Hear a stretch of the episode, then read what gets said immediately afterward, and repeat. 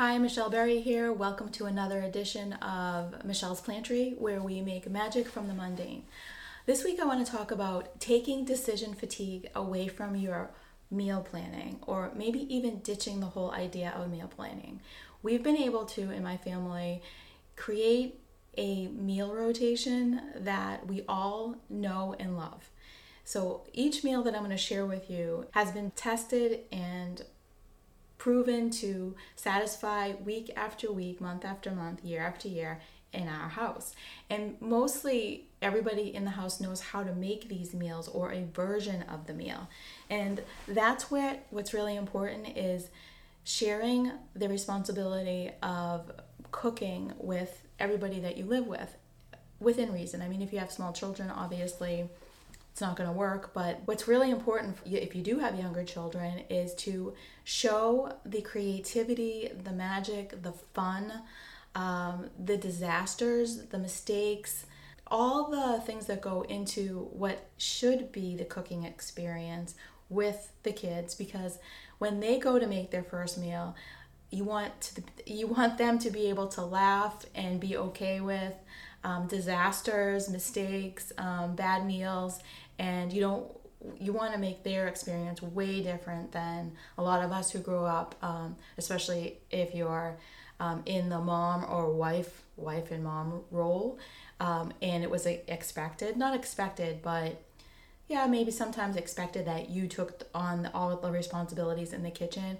That takes a lot of magic away. It takes a lot of creativity. It puts a lot of burden on you to please and not disappoint anybody. And and it almost made it feel like your the way the quality or the deliciousness or the efficiency and all that of of be able to being able to create a meal spoke to your value as a person. So meaning having a good meal made you a better wife and mother. And that put a lot of pressure on us as wives and mothers and it created this bad vibe. I'm just gonna say bad vibe in the kitchen, and it took away all the magic because there's so much magic in food and in the kitchen area, and that was stolen. And some of for some of us, um, because of those anticipation uh, expectations that were put on us in as in society as a whole. I mean, we watch sitcoms. We grew up with mom in the kitchen, and women in the kitchen. Oddly enough, though. not in chef roles in restaurants, which is like a really weird thing that popped into my head that enters my head a lot actually. Um, there were not there weren't a lot of women chefs. Women weren't allowed to be chefs, but they were expected to be, um, you know, extraordinary in the kitchen on a on a daily basis, uh, which is insanity.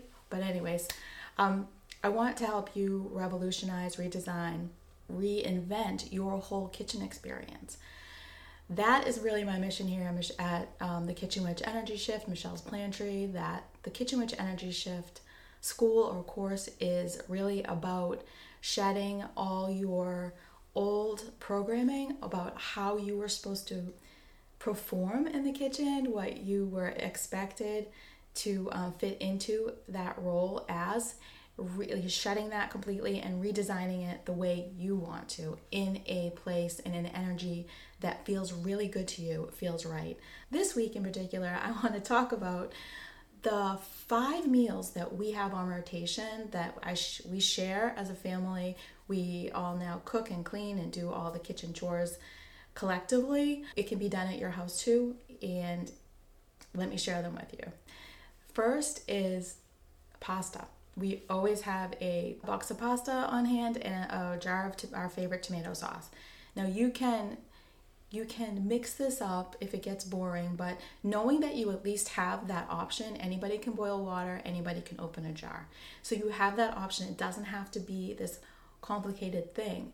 If you want it to be a little healthier, you can even ditch the pasta and add a lot of veggies. So I, I love um, zucchini, summer squash, um, onions, yeah, mushrooms, you know, eggplant, all the things. You can just create a simple um, meal with that. If you're looking for extra protein in that type of meal, add a add chickpeas, canned chickpeas. Easy, easy, easy.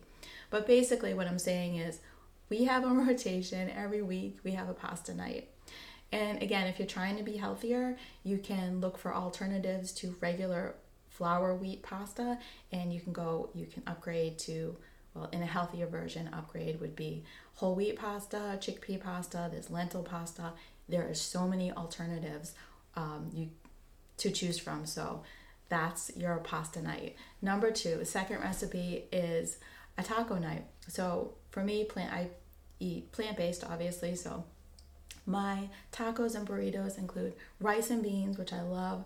Rice and bean combo so much with the rice and the bean, you're getting a complete protein profile.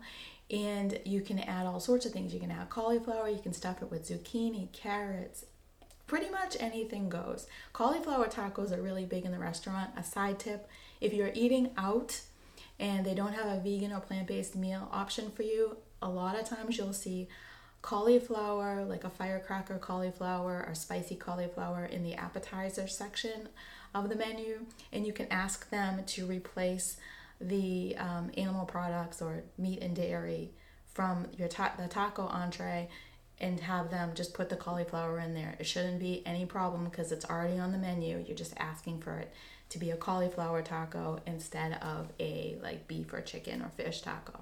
So there's that. So at home, it's really easy rice and beans.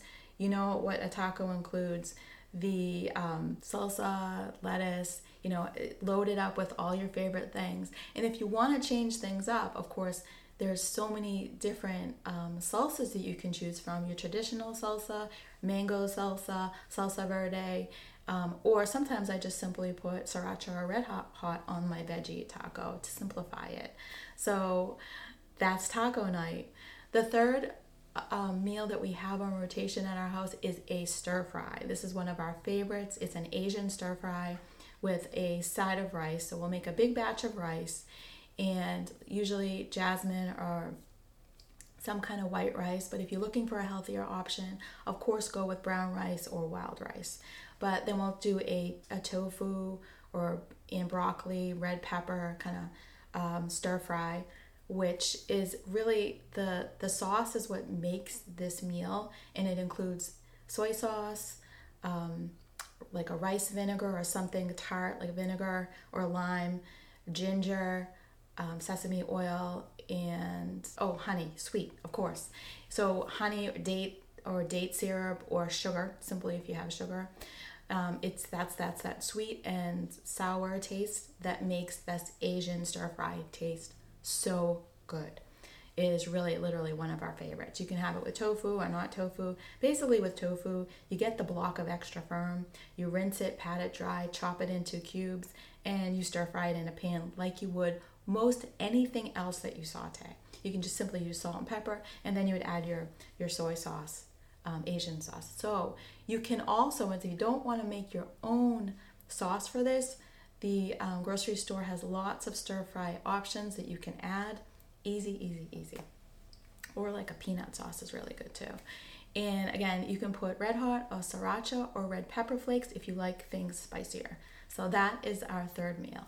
Fourth meal is this Buddha bowl or grain bowl. And this really is great because it's generally leftovers. We always have rice left over. We always have a, some kind of veggie left over. If we don't, it's easy to create. So a grain bowl is simply a grain like rice or um, quinoa or farro or any kind of like grain, grain, or even pasta. I've made it with pasta before. And that with um, like a bean or chickpea. And then you have your veggies like roasted cauliflower or broccoli. And then, you know, let's say pickled onions. So you create this beautiful bowl of all your favorite things or whatever you have left over in the refrigerator. I really like to add some kind of fresh green in there, like a fresh spinach or um, spring greens, and then your favorite dressing, like a, a, green goddess dressing. I've used just basic Good Seasons Italian dressing. Um, I like I love a tahini dressing, so or some kind of like a hummus dressing. So you can do all sorts of creative things with these grain or they're also called Buddha bowls. Now, with all these recipes, I forgot to say that I've I'm gonna give you a link to people who have who have made simple recipes available. This is what I've leaned on and how I learned to cook plant based is all these amazing food bloggers out there. There are just so many. I'm uh, that's where I get my inspiration.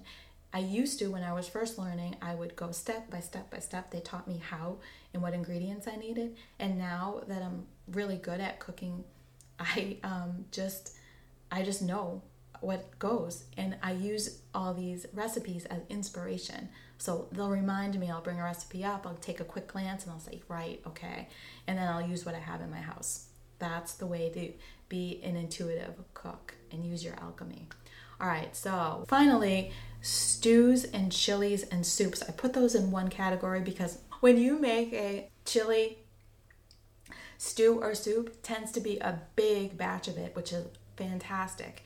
You can you can use it for you can freeze them or use it for all these meals, of course, for lunch, lunches, and leftovers. But um, I categorize these together because if you're making a soup, there's it's taking up a lot of space. It's bigger, more volume in these kind of meals. So I have here a jackfruit stew, like it's almost like a pot roast stew. If you're think trying to figure out like what that tastes like, so you do the same potatoes, carrots, uh, maybe celery, whatever you put in like a traditional beef stew, you would create this, but just simply add a can of drained jackfruit. And I've done this with made it like a pot pie. I've substituted jackfruit for the chicken, and it was a hit and really good. But if you want to simplify it, you can just make a stew and replace what you would chicken or beef with the jackfruit. My son reminded me that we eat the sweet potato black bean chili a lot. This is my quick go to. I tend to make this in the Instapot because uh, when I'm pressed for time, I love this recipe because I basically plug in my Instapot. I put um, a jar of maybe tomato sauce or canned diced tomatoes. I've used whole tomatoes, but the diced ones make it, it's just more stew like, easier. If I have the tomatoes, like fresh tomatoes, I'll even chop those up. I'm always scanning the kitchen for what I can add to my meal. So if you do have fresh tomatoes that are gonna like go bad, chop them up and put them in. Then I chop up a couple, two to three medium to um, large sweet potatoes and I put them in there. A can of rinsed black beans, a can of rinsed kidney beans, if I have both or either or. Again, you want to use what you have in stock. But the beans are important, whether you use black and both kidney beans or just one or the other. And I like to add like just a little bit of, of the spices. So salt, pepper, cumin, just a little, a little smoked paprika, a little goes a long way. So you can always add at the end after you've cooked this. Sometimes I also add regular potato. I love sweet potato, but I also like the combination of the regular white potato because it just offsets the, the flavors. And a little bit of lime juice. What's important is I add water to cover the potatoes. So that's pretty much what I use in a sweet potato black bean chili. And at the end, I might add like uh, if I had leftover pasta or rice, I can add that at the end or throughout the week. But this is the basic general recipe for that. It usually takes only between 20 and 30 minutes in the Instapot to cook, so I can close the lid, set the timer, and go about and do other things. Maybe make a side salad or do a Sudoku puzzle or whatever I want to do. Um, take a walk. That's what's great about the Instapot. Those are our five meals that we use on rotation. What's great about these meals is you can swap out ingredients, you can swap out sauces. The sauces are one of the the things that you can experiment with. So you have your these base recipes, but you can add different sauces and spices and herbs into these to make them your own. So I hope this has helped you just get rid of your decision fatigue and give these recipes a chance and if you if you understand that you don't have to recreate the wheel every week, you don't have to come up with these new, fresh, exciting recipes. You your shopping list will be easy. You know you're gonna have potatoes, rice, pasta, quinoa, the grains, your favorite vegetables on hand, and soy sauce mainly. We always use soy sauce, red hot. We like sriracha, and um, you always want to have a tomato sauce, spaghetti sauce, some kind of pasta sauce. some salsa, maybe some tortilla wraps, some spring greens or spinach for your greens, um, and carrots, potatoes, the basics. These are the real basic ingredients that you can use in and out of these meals. And, you know, you just take the the pressure out of fe- feeling like you have to think about something new every week. You don't. These meals are like satisfying. The more you cook them and the more your family gets to gets to learn how to cook them, they become more independent. So, yeah, that's it for this week. And I'm going to create a grocery list for you that's coming. Um, so you can have these recipes written out. You can have your grocery list, and it you just you don't have to worry about what is for dinner every week. It'll be so much easier for you. Thanks for watching. Thanks for listening. And until next time, um, keep making magic in your kitchen and beyond.